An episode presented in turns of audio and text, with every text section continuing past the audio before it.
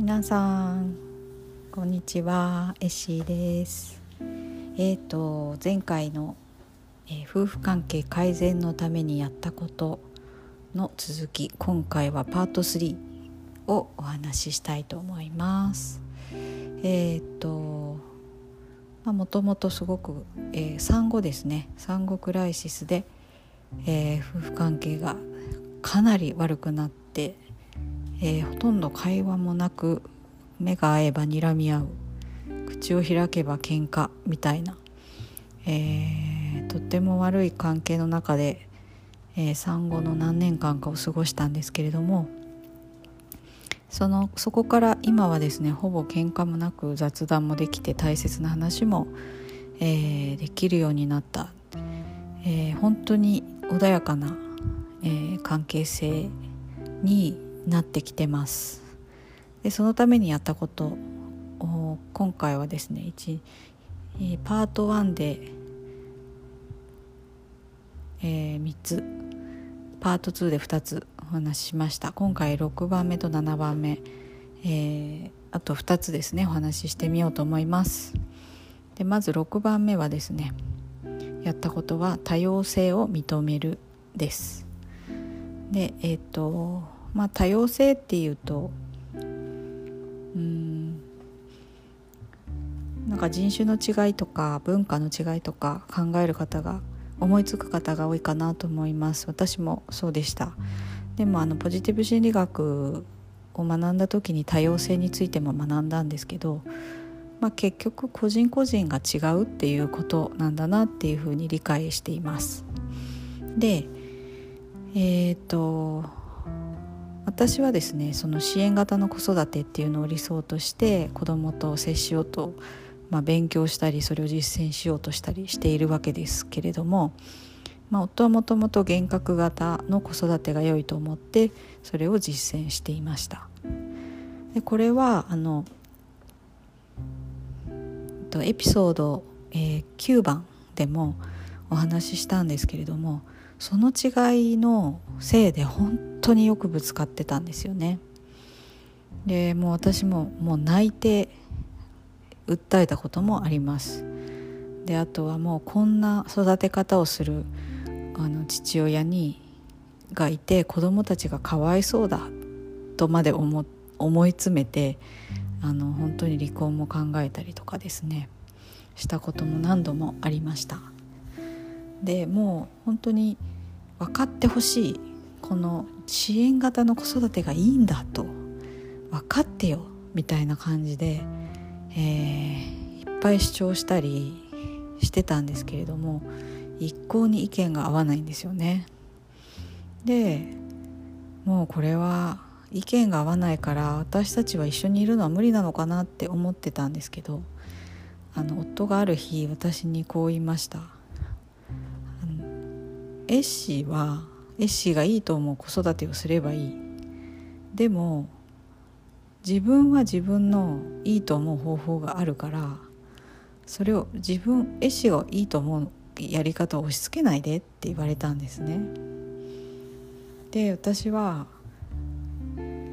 なんか押し付けてるつもりがなかったんですけど、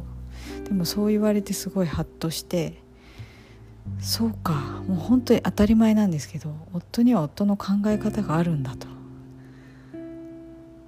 だからあの私と考え方が違うんだと。まあその事実をじやがやっとこう腑に落ちたっていうか、うん、そんなことがありました。で私と、まあ、夫と私が同じように支援型の子育てをするのが理想だなっていうふうに思ってたから、それがすごく強い思いだったから、まあ、そういう態度出てたんですけれども、まあ一人一人考え方は違うんだ、つまり多様性を認めることが大切なんだなっていうことを、まあ、その時にこうなんで気づいたんですよね。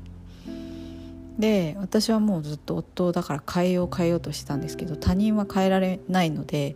できないことを一生懸命やってたからすごく苦しかったんですけど、まあ、夫を変えようとするのをちょっとやめるようにしていきました。そうするとすごくこっちもあの気持ちが楽になっていったっていうことがあります。はい。まあでもあの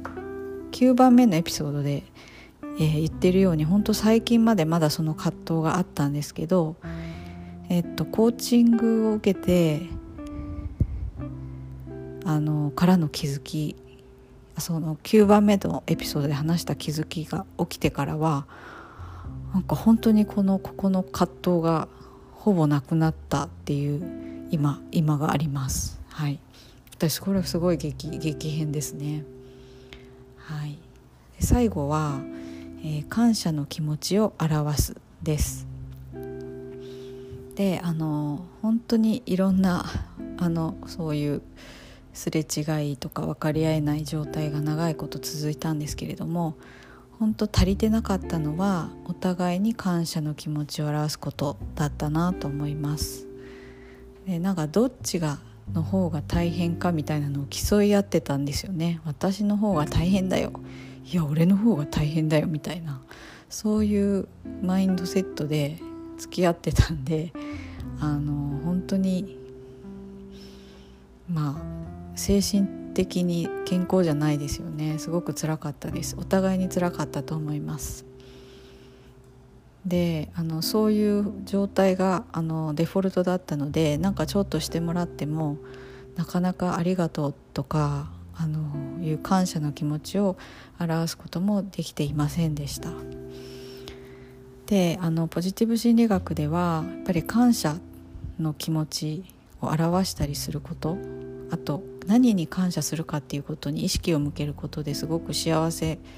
にあのの度合いが高まる、変わってくるっていうことを学びました。で少しずつなんですけどちょっとしたことでありがとうっていうふうに言うようにしていきました。